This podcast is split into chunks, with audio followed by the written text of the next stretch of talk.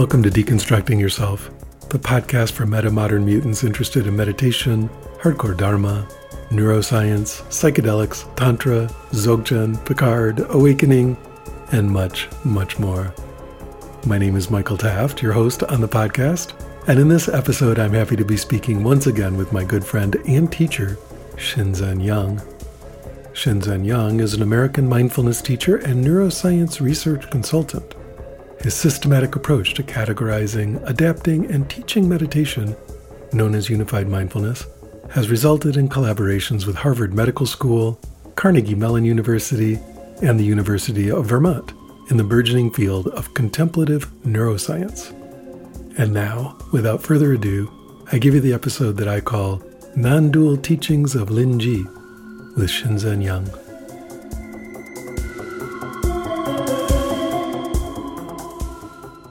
So, what we are doing in China is presenting a science informed, socialism friendly form of modern Buddhist practice. wow. And it's very well received. And I think it's precisely because it does not have to have some sort of big social network. It's skills that you cultivate, and we can provide you the training. And China is very set up with their internet for these kinds of useful things to spread very quickly. So everyone can see where it comes from. It comes from Buddhism, but it's not religion.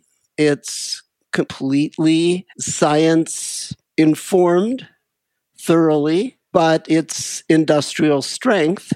And by it, I mean the way we're presenting mindfulness there with the unified mindfulness system. And people can see that it can work with a socialist ethos that is what's encouraged there.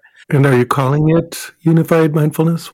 We call it Kantingan Shijian Tishi. Shijian Tishi means a practice system, and uh, Kantingan means see, hear, feel. So it's the see, hear, feel practice system, very tangible. Yes. Even a kid can understand. And in fact, we even have a version of a kid's song. It's that song you hear all over Asia. Da da da da da da da da da da. Sure. It's from the U.S. originally. If you're happy and you know it, yeah. Yeah, that's Shiawase Narateo Tatako. It got translated into Japanese and then from there into China. Well, I have a version of that where it says, well, I can't say it in English, but it's if you want to be happy right now, see, hear, feel. and so this will be delivered mainly uh, over the internet. Well, at this point, because of COVID, I had been planning to have two living situations one here in Tucson for my job at the University of Arizona with our science research. And then I wanted to have an apartment in Shenzhen, which is China's Silicon Valley city that was started to be the model for the new China when they opened up in the 80s, Deng Xiaoping and so forth, opened China, this whole society changed. And so that city was built at that time to represent that. It's the most forward looking part of China. So just north of Hong Kong, you can oh, walk oh, yeah. into Hong Kong. So we were going to set up there and I was going to get serious about my spoken Chinese and start to appear on TV and stuff like that, talking about this stuff. But for better or worse, COVID makes that impossible. So we do it over the internet and it's working out fine. The good side on that, because I'm not in China, the uh, adventure of how we bring these practices back, that's forced me to focus all my attention on the other great adventure that I'm entering into now, which is the science research at our lab. So, the metaphor I use in my own mind, since I have to isolate a lot, my demographic and such, you know, getting up there in the years. So, it's like I'm remembering, well, Newton had to flee the plague, get out of London for a while, go out in the countryside and invent calculus like while he was waiting around. Yeah, he, you know, had some great ideas while, while he was waiting around for the pandemic, so to speak, to clear. So all day, every day, now for quite a while, I have been very much on the science work. And what can I say? We're getting very promising results with ultrasound, much more than I would have expected. And frankly, people are noticing and we're getting nice support. So it's turned into, it's cinematic. God save the best for last. I'm living this dream I'm in a sci-fi movie, uh, except I get to create the sci-fi. now, with the science research, last time we talked, you had moved away, at least temporarily, from the basal ganglia, and you were working with various nodes in the default mode network like the PCC and the medial prefrontal cortex and playing with those. I say playing, but experimenting with those. Is that still where you're mainly focusing your research or, or what's the current hotspot? Actually, just about every place in the brain is of interest to us and is probably going to turn out to be amenable to ultrasonic neuromodulation. In other wow. words, the whole field is opening up. It's not just our lab, the SEMA lab at the University of Arizona. We call it sonication enhanced mindfulness acquisition and application. Now, if we ever use other neuromodalities, we'll say it's science enhanced. So the S still works. But it's not just SEMA it's our friends at UCLA and Harvard and ASU, and I don't want to leave anyone out, but the whole field is really taking off. It looks like so far it's not only safe, but cross your fingers on that. I don't want to speak too soon because safety is, oh my God. But so far, wow, we're doing a lot of stuff, different labs, and doesn't seem to be hurting people. But the thing with the ultrasound is it gives us this enormous precision in terms of location. You can hit any target with any kind of energy pattern you want, you know, within the safety parameters. Now you couple that with real time EEG, well, the EEG is very good for temporal resolution. So if you can track temporal changes with EEG and then you trigger ultrasound, you've got a closed loop system. And I would not be surprised based on what we're seeing in the literature as it's coming out now. This is all newly minted science as we speak. But I wouldn't be surprised if there are useful effects just about anywhere in the brain because it may enhance neuroplasticity in general. Oh my God, if that's the case. Long term potentiation, there's some indication that might help for that. It's being used for Alzheimer's at UCLA. I'm trying to remember where they're targeting. It might have been the insular cortex, but I, I could have that wrong. I know at UCLA they're targeting the anterior nucleus of the thalamus in order to wake up coma patients. Wow. And yes, I mentioned Alzheimer. I mean, treat it. And of course, we're interested primarily in facilitating mindfulness. one way we found we can do that is what you mentioned through downregulating the posterior cingulate cortex. And that is being replicated, and the effects are quite strong. We'll still be interested in the basal ganglia and still do that sometimes because our earlier pilot exploration with that did show promise. But we're also interested, like I say, in some of the dorsolateral prefrontal cortex and the insular cortex. They're treating anxiety by going into the amygdala at UCLA. These wow. are our colleagues. We work with them, collaborate on this research. So we have been very successful in inducing equanimity in non meditators with ultrasound to the PCC. Presumably, we'll follow up later on with the basal ganglia hypothesis that's based on athymhormic syndrome that I've talked a lot about in the past. So we are going to follow up on that. But basically, every place now is potentially something that could be ultrasonically neuromodulated.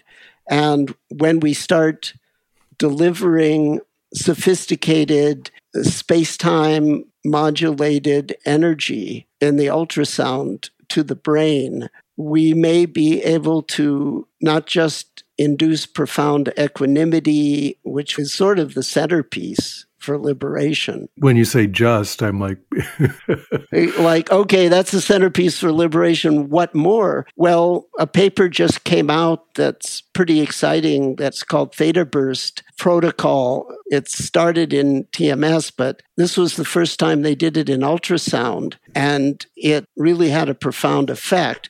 And this seems to be related to long term potentiation. In other words, helping learning. Now it's at a primitive level at this point, but we're getting set up in our lab to do exactly that same protocol. So not only are we perhaps able to help people with what's sort of the centerpiece for the spiritual practice, but we may be able to help people in general learn.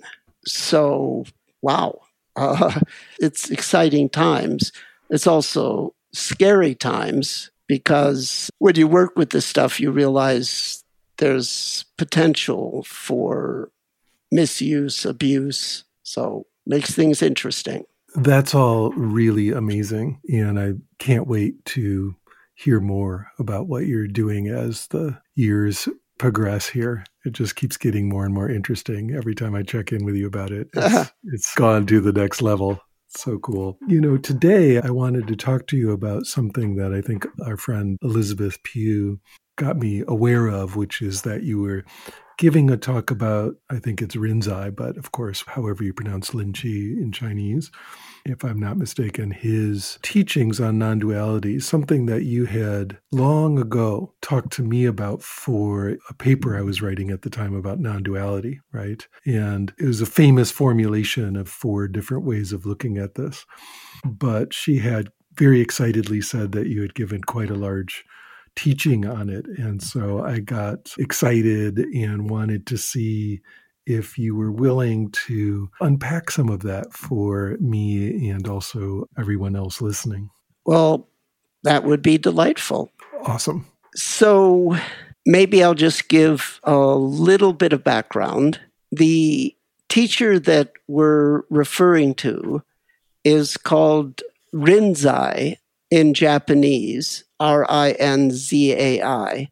So Zen Master Rinzai, Rinzai Zenji in Japanese. The Chinese pronunciation for that name is Lin Ji, L I N J I, with a rising tone and then a falling tone on the two syllables, Lin Ji. Lin Ji was the name of the temple where he lived. Koreans call him Imje. Maybe you'd see it I M J E, something like that, MJ. And in Vietnam, it's pronounced Lam De. Just for the record, these all refer to the same person and the same lineage of practice. It started in China and spread to the cultures strongly influenced by China, Korea, Japan, Vietnam. Lin Chi lived in the Tang dynasty.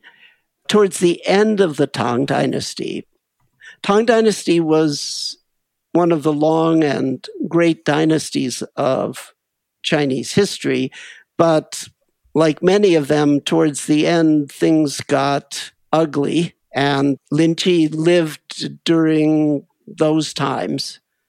So, in some ways, it's someone that maybe people living in our age can relate to. It's like confusing times of trouble.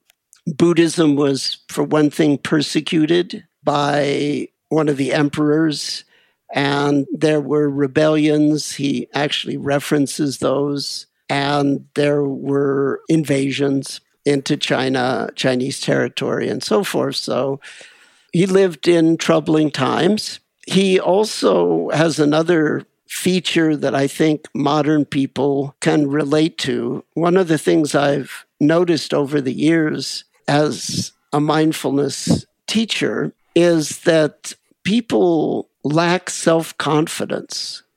You probably have noticed this yourself, Michael, that they tend to assume they're doing something wrong or they're doing the technique wrong or they're not getting what they're supposed to be getting or there's something wrong with them. You know what I'm talking about? If you notice that tendency? It's absolutely the most common feature that people tend to assume they're doing it wrong. So, this guy that lived roughly a thousand years ago and half a world away in China, he talks about his early experiences before he had his awakenings, how he lacked faith in himself.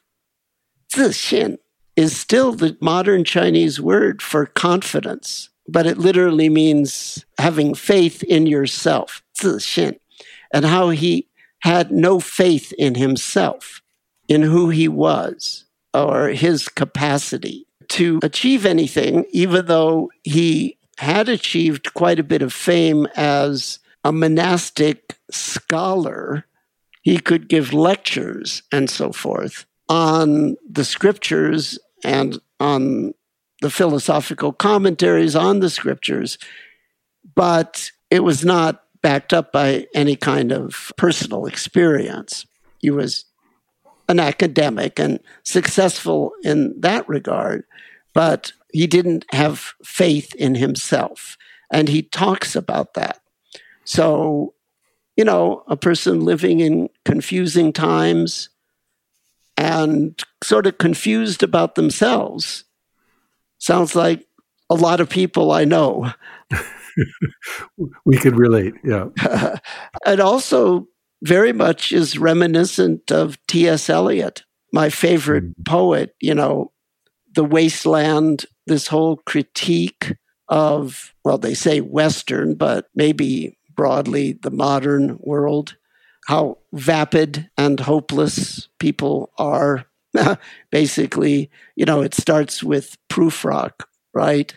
Yes. It's like this is the monologue, the soliloquy of a person that's very intelligent, very creative, but very confused and without any direction or anchoring or alignment in his stories. Just a lot of interesting pieces. And that gives you that cubist effect in the Eliot poetry. You know, it's all fractured. So, you know, we talk about Chan or Zen. It's from another part of the world. It's from another era. But humans are humans, right? So when I think of Lin Chi, I think of a confused person living in confusing times. Mm. And, you know, welcome to his world. Very relatable. Yeah. When he finally did have his breakthroughs, they came famously at the hands of a master, Huang Po, who whacked him with a stick. Now you can imagine the poor guy already lacks self confidence. The story is he goes to the master and he asks, What's the essence of the practice? Something to that effect. You know, what's the essence of the whole thing? And the teacher hits him. and he doesn't know what that's all about. So he obviously assumes it's his fault. He asked the wrong question or there's something wrong with him. It's like the worst medicine you could give someone who already lacks self confidence. And this actually happens two more times. And at that point, he's completely at the end of his rope and he says, I think I have to leave and go somewhere else. And someone advises him, saying, Don't go anywhere else, go see Da Yu, who was this other master. And he has an interaction with the other master. And a sudden awakening. And essentially, he goes back and threatens to beat up Huang Po. And Huang Po just laughs and is delighted. it's a famous story. So, what's all this violence about? Well, I myself have actually had, on more than one occasion, the experience of being struck by one of these masters. With a Kyosaku or something more uh, formidable? No, you know, when you go in for an interview, they have a short bamboo object that they hold that is a symbol of the dignity and whatever, but mm. they hmm. can hit you with it. Okay. and that has happened to me. And not just that, but the verbal equivalent of that has happened to me. And it's really quite a tour de force, I would say. Only really liberated people can do this. And even really liberated people can make mistakes with this that have harmful effects, to be honest. But the this that I'm talking about is to manifest anger, rage, but you're just manifesting it you're not actually caught in it. But it can be quite uninhibited in its external expression. But there's no gap in the fundamental love relationship.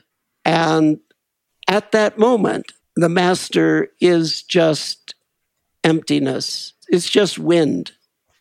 It's strong, but without substance. And a human being who's highly liberated. They can do that on occasion.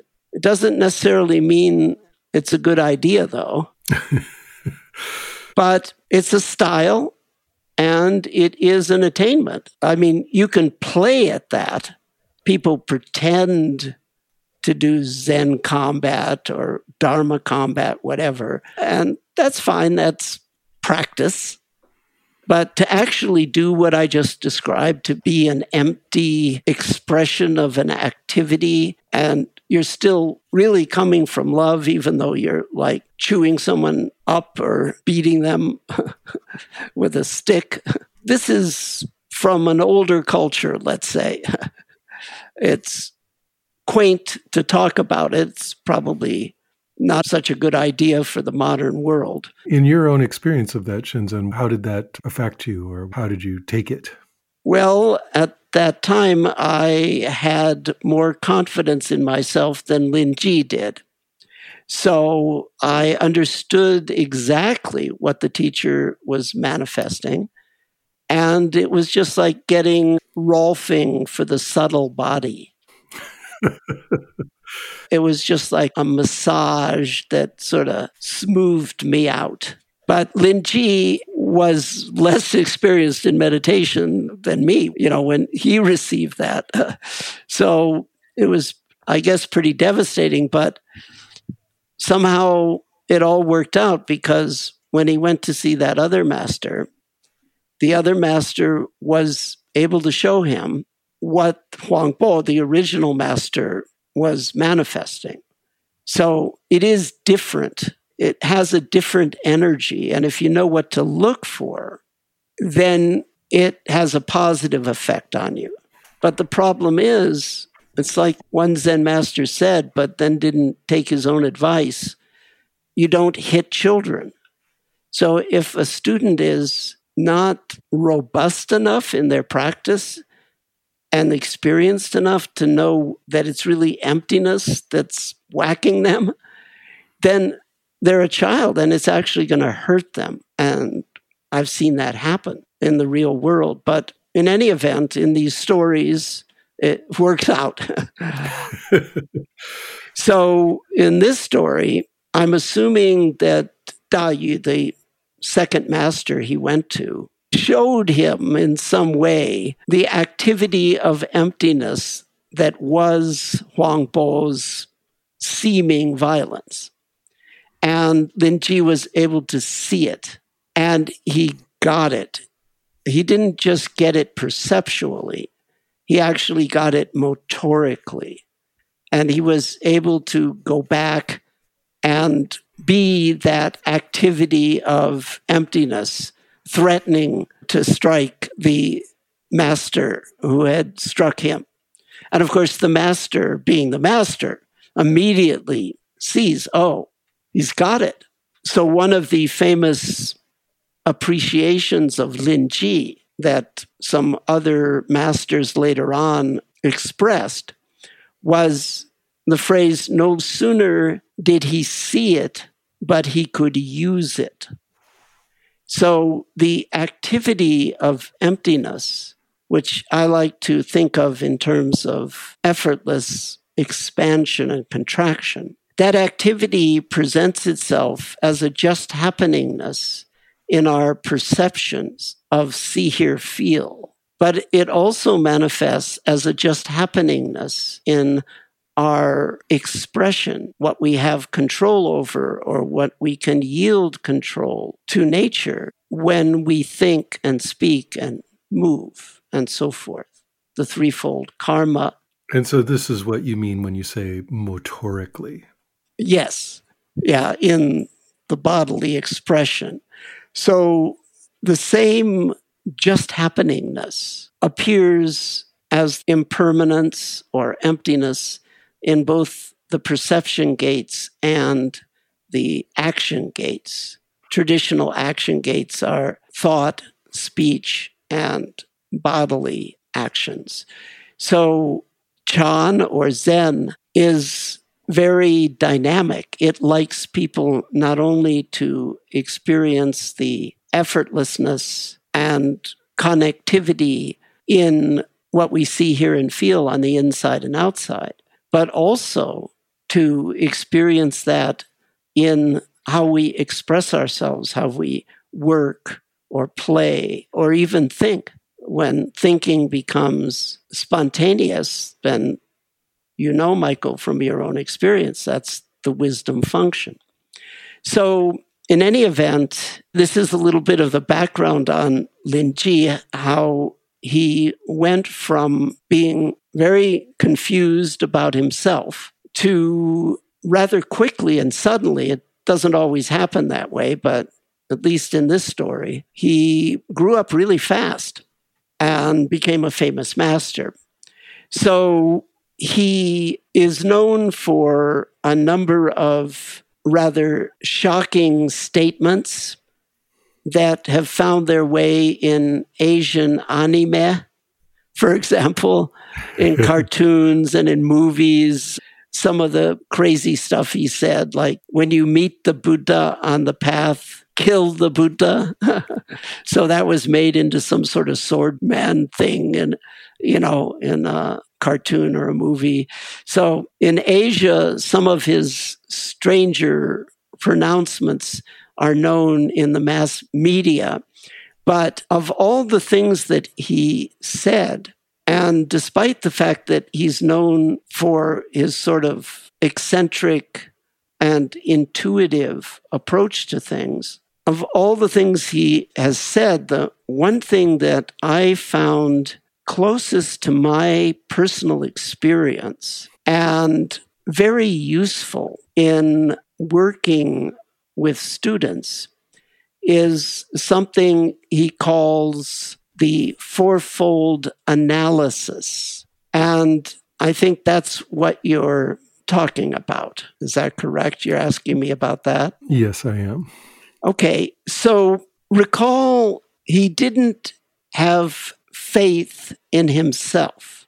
And then he had an experience that everything that he sees, hears, feels, all the thoughts, the speech, the bodily movements, all of that arises from and returns to a kind of effortless activity, a pure doing at the core of consciousness that, like an invisible puppeteer, it's like the hands of an invisible puppeteer animating. He experienced that original okayness that we all have. Heraclitus said we all have the same logos, the same principle. Why is it then that people get lost in their personal stories? That's the Western version of this. So for Lin Chi, it made sense to call that activity the authentic person. Now, that's really interesting because the whole point in Buddhism, and Lin Chi would have known this very well as a scholar of the scriptures. The whole point in Buddhism is there is no self. Now, he's calling that no self the authentic person.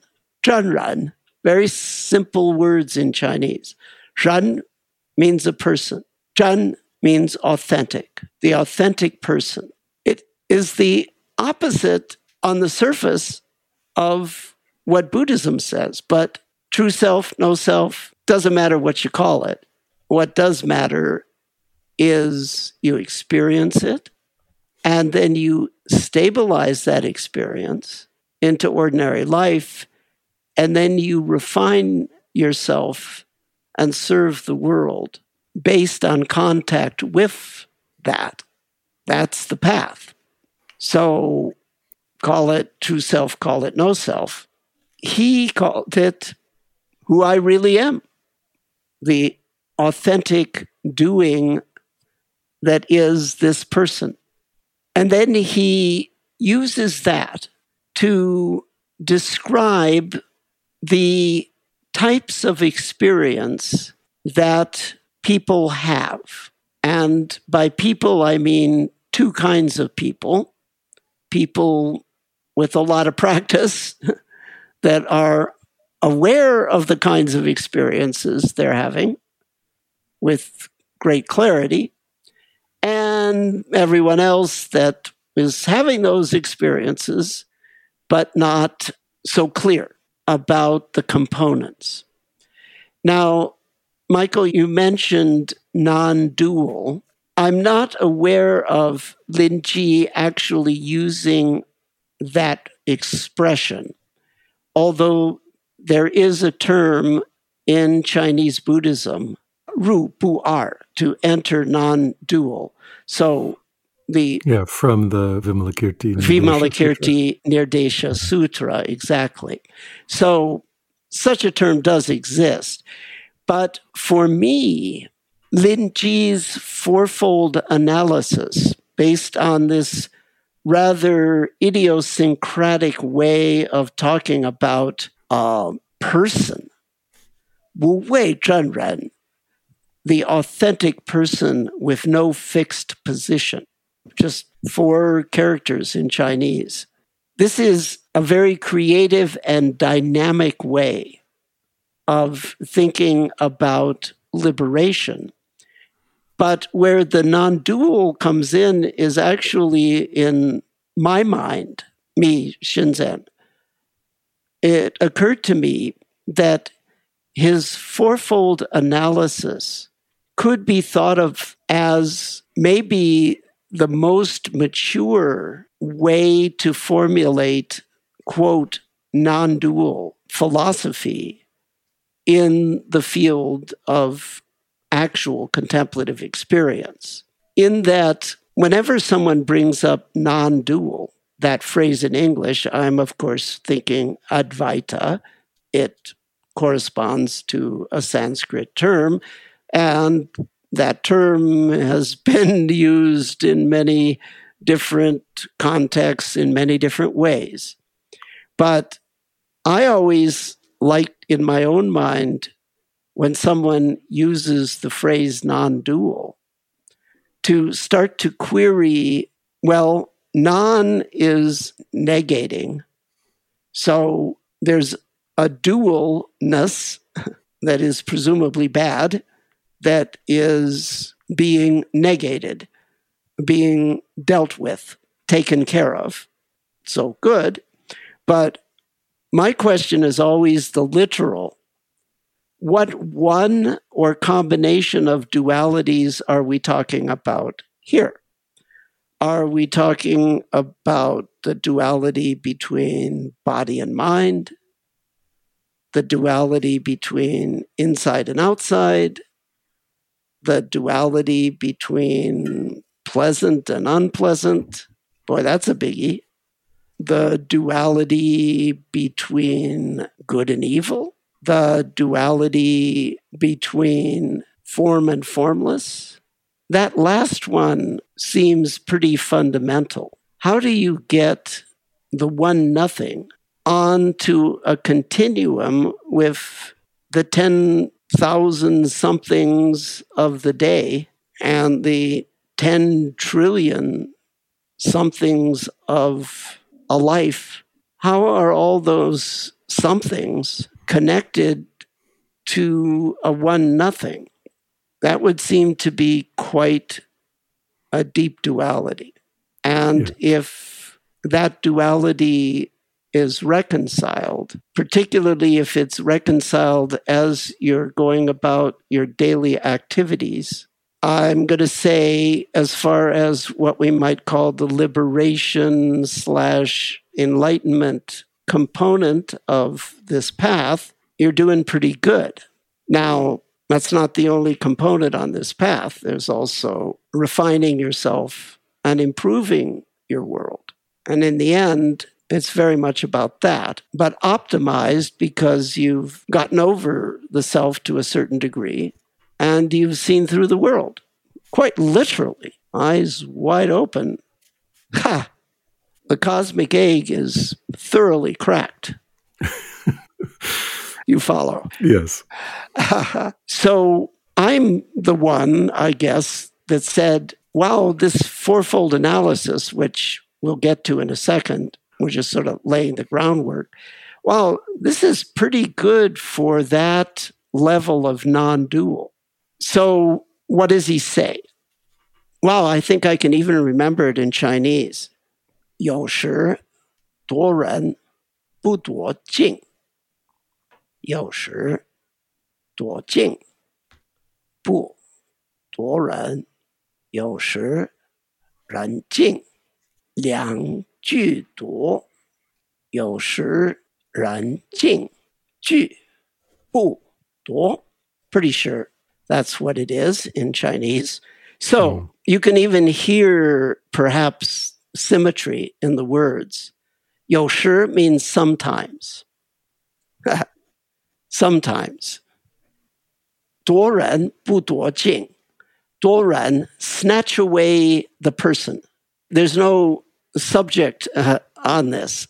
It just says, sometimes snatch away person, jing, but not snatch away the scene. not seen as what I see, but seen as in seen in a movie kind of scene. So sometimes no person, just the scene.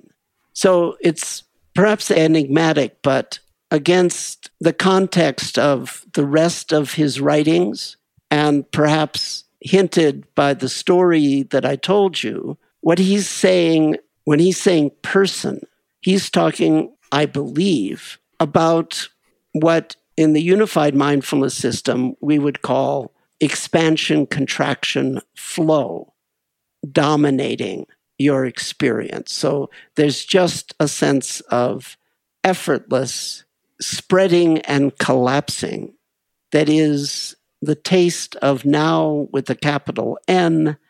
It's also the taste of early processing, both perceptual and expression processing in its early phase has this effortless just happeningness.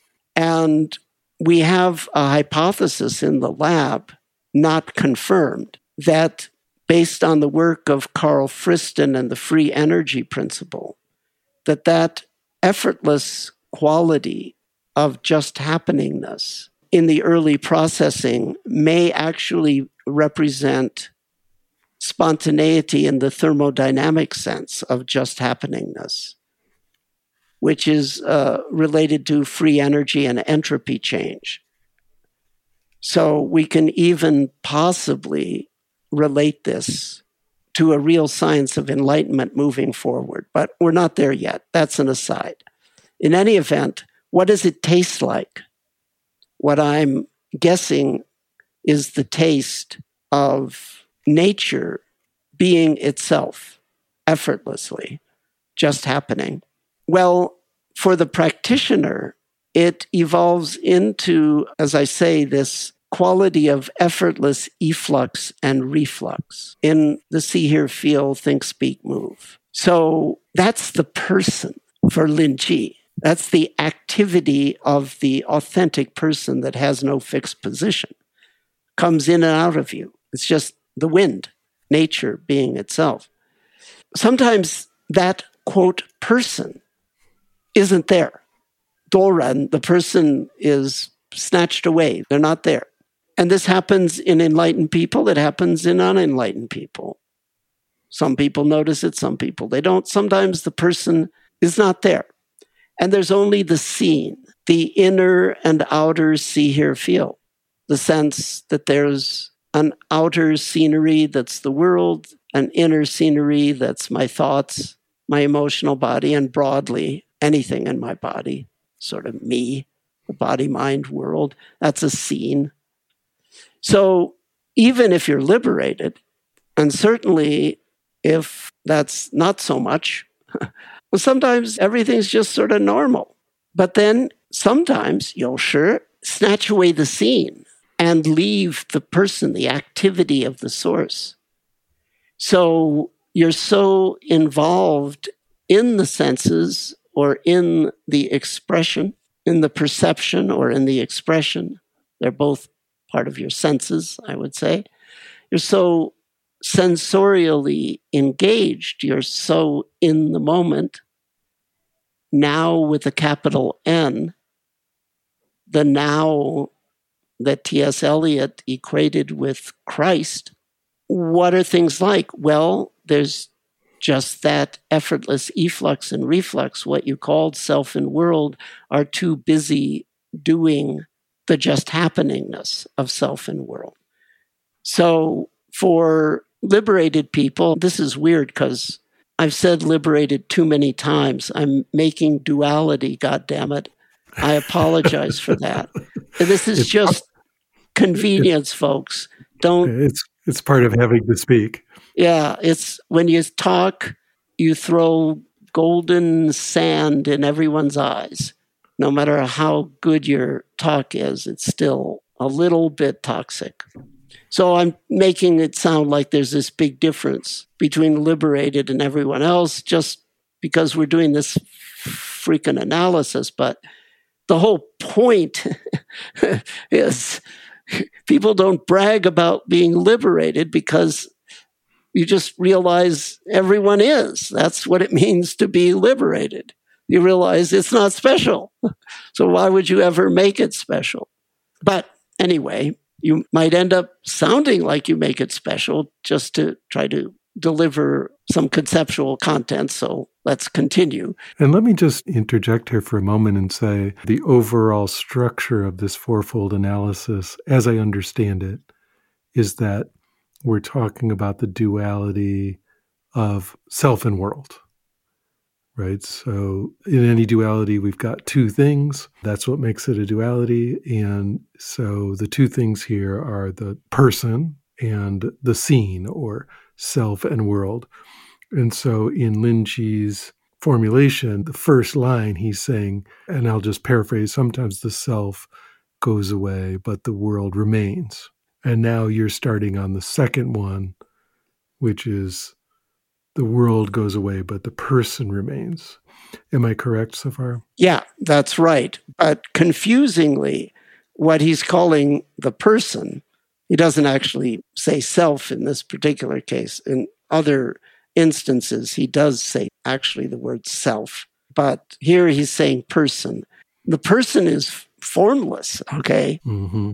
It's a formless doing. And then both the inner and outer world, the sight, sound, touch, but image, talk, body, emotion also. So, yes. So the third possibility is sometimes snatch away both person and world. So, what is that? That is absolute rest. That is the still point of the turning world neither movement from nor towards. How is it that T.S. Eliot puts it? At the still point of the turning world, neither movement from nor towards, no expansion, contraction. At the still point, there the dance is, and do not call it fixity, where past and future are gathered. Past and future are gathered. Right, left, front, back, up, down, the six directions of space and the two directions of time have fallen to an unextended point that has no position because there's no space time. Call it cessation, call it shalom bim romav, oseh shalom bim romav. In Hebrew, hu ya'aseh shalom. May the one who creates the peace of his own heaven bring peace upon you. That's one of the most canonical Jewish blessings. This is Shalom Bim Romav. This is the peace of God's own heaven. All the angels are silent. That's nihil per excellentiam, nothing par excellence. That's the restful side and then the dynamic side is the simultaneous expansion contraction. So he's talking about that as a third possibility. And that also happens. It's mixed in with the other stuff during the day. Sometimes you're just, hey, I'm looking at the walls, I'm feeling my body. It's the same when I was eight years old. I'm almost 80 still looks like the world. It's objectified. But actually, it's different. It looks like brocade. It has the magic of early childhood, always now. But it also has the maturity of a scientist. The world seems to me to reflect Darwinian evolution everywhere what I know about biology. Everything is this beautiful arabesque of just the right information for our species, for me. How many billions of years of terrestrial evolution to create the brocade of a human experience? So when it's there, even when it's objectified, it's not the way it was objectified as an adult. It's got the magic of early childhood still. So sometimes the inner and outer scene, subjective objective experience, they're there, objectified, but magic still. And sometimes they go away because you're so in the moment that there's just the dynamics of perception expression. And then when that comes to an end, the peace that passeth understanding, the activity that molds the inner and outer scene goes to a restful state and carries the space time continuum with it. And by space time continuum, I obviously mean our perception of space time, not referring to cosmology or philosophy here, but actual perception. And then the fourth possibility is what most of the day is like, which is a true non dual experience. The form is there, the see, hear, feel, and such, but it's always touched by the expansion and contraction. And the expansion and contraction always touch the timeless, spaceless, whence they come and whither they return.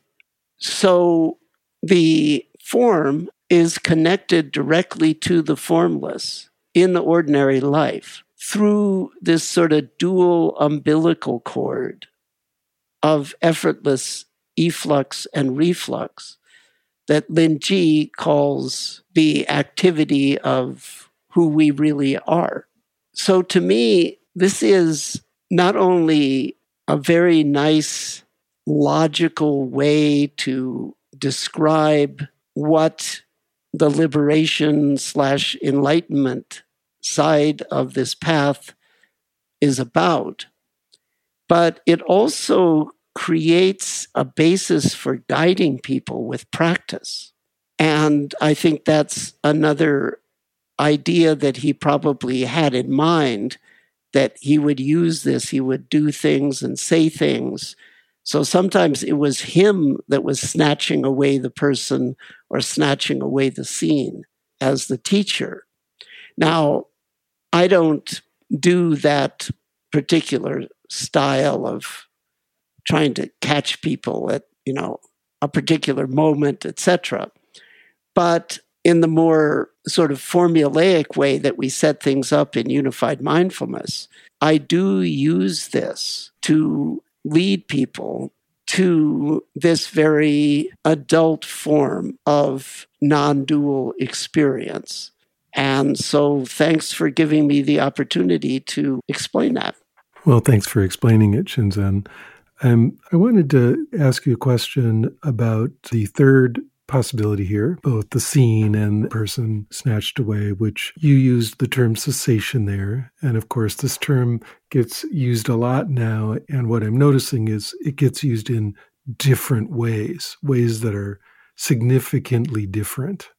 And so I'm curious in the way that you're using it here or that you believe Lin Chi is using it here, is he talking about complete lights out type cessation or cessation of all sense gate experience, but still with awareness present? It's difficult to say. And he doesn't even use the word cessation. He just implies it very strongly. There's nothing whatsoever, right? And when they asked him for further detail, he actually used a political metaphor. He referenced a province that had broken away from the central government. Remember, I mentioned that they had rebellions and basically civil war, right? Yeah. So he says something like Bin and Fan which are names of a large region in China, named after some rivers. Bin and Fan have broken off relationships. No word, no information can pass. They're on their own now. Can't get any messages through. Yeah, they're on their own now, which immediately brings to my mind the Sanskrit expression kevala, Kevala means independent, and it's a synonym for those sort of cessation experiences. You're on your own now. So we don't know. The best I can do is guess. My guess is that he didn't make a big distinction between touching that kind of thing, say, as you're having a conversation, and touching that kind of thing, say, as you might on a three month retreat where you're sitting all day and all night. Mm. So it's the same cessation, but the lights out, I can sit for 10 hours, like 10 minutes kind of thing. I don't think that has to be accessible. I think that that will eventually become accessible, but also just those smaller crack in the cosmic egg things that happen hundreds of times a day if you know what to look for. to me, they always seem just on a continuum. Mm-hmm. It's like your ability to stabilize contact with something like that is pretty much a function of your equanimity. I mean, basically, the difference between like those little gons that people notice, the difference between that and sitting there for three days without moving kind of gone. One way to think about it is it involves something genetic, and some people have an altered physiology that allows for this. That's one way to think about it. And of course, the traditional explanation is they did it in a former life because most people who practice do not have access to, yeah, I can sit here for three days kind of thing, right? Right. So people that do do that kind of thing, one way to think about it is there may be some genetic proclivity in their physiology that allows for that. People have different ways of sleeping. Who knows? But the other way to think about it is sooner or later, every practitioner has to do that. If only on your deathbed. I mean, I watched my brother not move for a week at all he was awake and fully conscious, but he didn't have the energy to move at all. That was one week, zero movement sit to death. So, first of all, we're all going to deal with that level of challenge, if only at the end. So, it's relevant. And the second thing is those levels of like physiologically altered state kind of levels, they are accessible to ordinary practitioners. You just have to get crazy with the equanimity thing. It's mostly a function of equanimity. It's not like somehow you learn to stabilize the source. You learn to equanimize the chaos that comes before everything dissolves into the source. So it's a matter of what you do when your formal meditation becomes uncomfortable, how well you can handle that. The discomfort grows and grows until you start to lose control. And the trick is to throw caution to the wind and let that happen. And then on the other side of that flailing is now habitual access to those profound altered states. So, in a sense, it doesn't make any difference whether it's the little gonings or a big, big, big goning. They're all uncreated equal.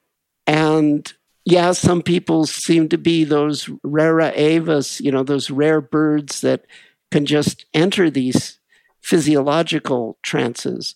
But I'm saying that for us ordinary practitioners, those states are also available so that when life throws a real curveball at you as a practitioner, if it's enough to really knock you off center and you equanimize that, you will go to a completely different level of okayness in your practice. That's just not like, oh, I'm in a good place with meditation and I'm sitting here and this is great. It's like, no, I don't have any control over my mind or body. And why am I smiling?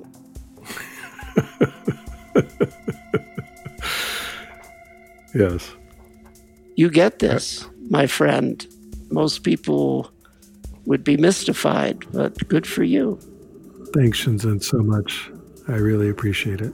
Okay, well, thanks so much and keep up the great work. What can I say? We're all doing what we need to do here.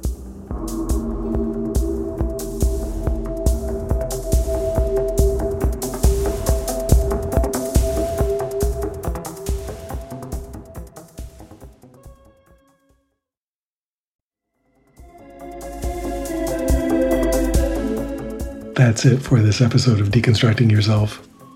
I'd like to let you know about an upcoming retreat I have available in the first half of 2024.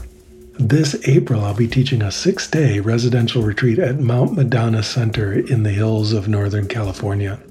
From April 14th to the 19th, I'll be leading practitioners in non dual meditation techniques, guided meditations, and silent sitting with the group. So, if you'd like to spend six days working on deepening your spiritual practice and particularly working on your non dual meditation with me and a group of interested folks, please consider joining me at Mount Madonna this April. Just go to the deconstructingyourself.com slash events page and follow the links you find there. I look forward to seeing you at the retreat. There will also be a meditation retreat with me coming up this August in Costa Rica. You can find out more about that at the same deconstructingyourself.com slash events page. If you enjoyed the podcast, please recommend it to a friend or talk about it on social media. Doing that helps it find its way to more people who might be interested. If you're moved to support the podcast, you can do that by contributing to the production costs on my Patreon page. That's at patreon.com slash Michael Taft. The money goes to support the recording, production, and bandwidth costs of this program, which are substantial. By contributing to Patreon, you're making it possible for me to continue to create and share these conversations as often as possible. A special perk for high level contributors is a monthly or even bi monthly event with me on Zoom, where you can ask me any meditation questions you have. I deeply appreciate your support. I also have a number of free resources for you, beginning with my YouTube channel. There are hundreds of hours of free guided meditations and videos there, so if you're interested, that's quite a large resource and offered to you completely free of charge. The channel address on YouTube is MWT111, or you can just search my name, Michael Taft. I encourage you to subscribe to the channel and join me each week for a new live guided meditation session. If you'd like to interact with a broad community of people interested in meditation, particularly those who engage with my YouTube meditations, I have a free Discord server called Deconstruct U. That's deconstruct and then just the single capital letter U. There are a large number of discussion channels there, and it's free, so hop on the server and introduce yourself. And of course, there's the deconstructingyourself.com website itself, which has articles, interviews, and more about meditation going back over 12 years at this point. So be sure to check that out. Beyond these free options, I also have a number of paid online courses to help you grow and develop in your spiritual practice. You can find out about those either by signing up for my email list at deconstructingyourself.com slash sign up or at the site deconstructingyourself.org. I look forward to seeing you in class. The Deconstructing Yourself podcast has always had excellent sound, which is the result of an amazing audio engineer and amazing human being named Stephen McNamara. He's an all things audio person with many decades of experience in producing music and spoken word audio. If you're interested, you can contact him at his website, yogitar.com. That's Y O G I T A R dot com. Music on the Deconstructing Yourself podcast is a track by Peter Baumann entitled Crossing the Abyss from his album Machines of Desire. Thank you for listening.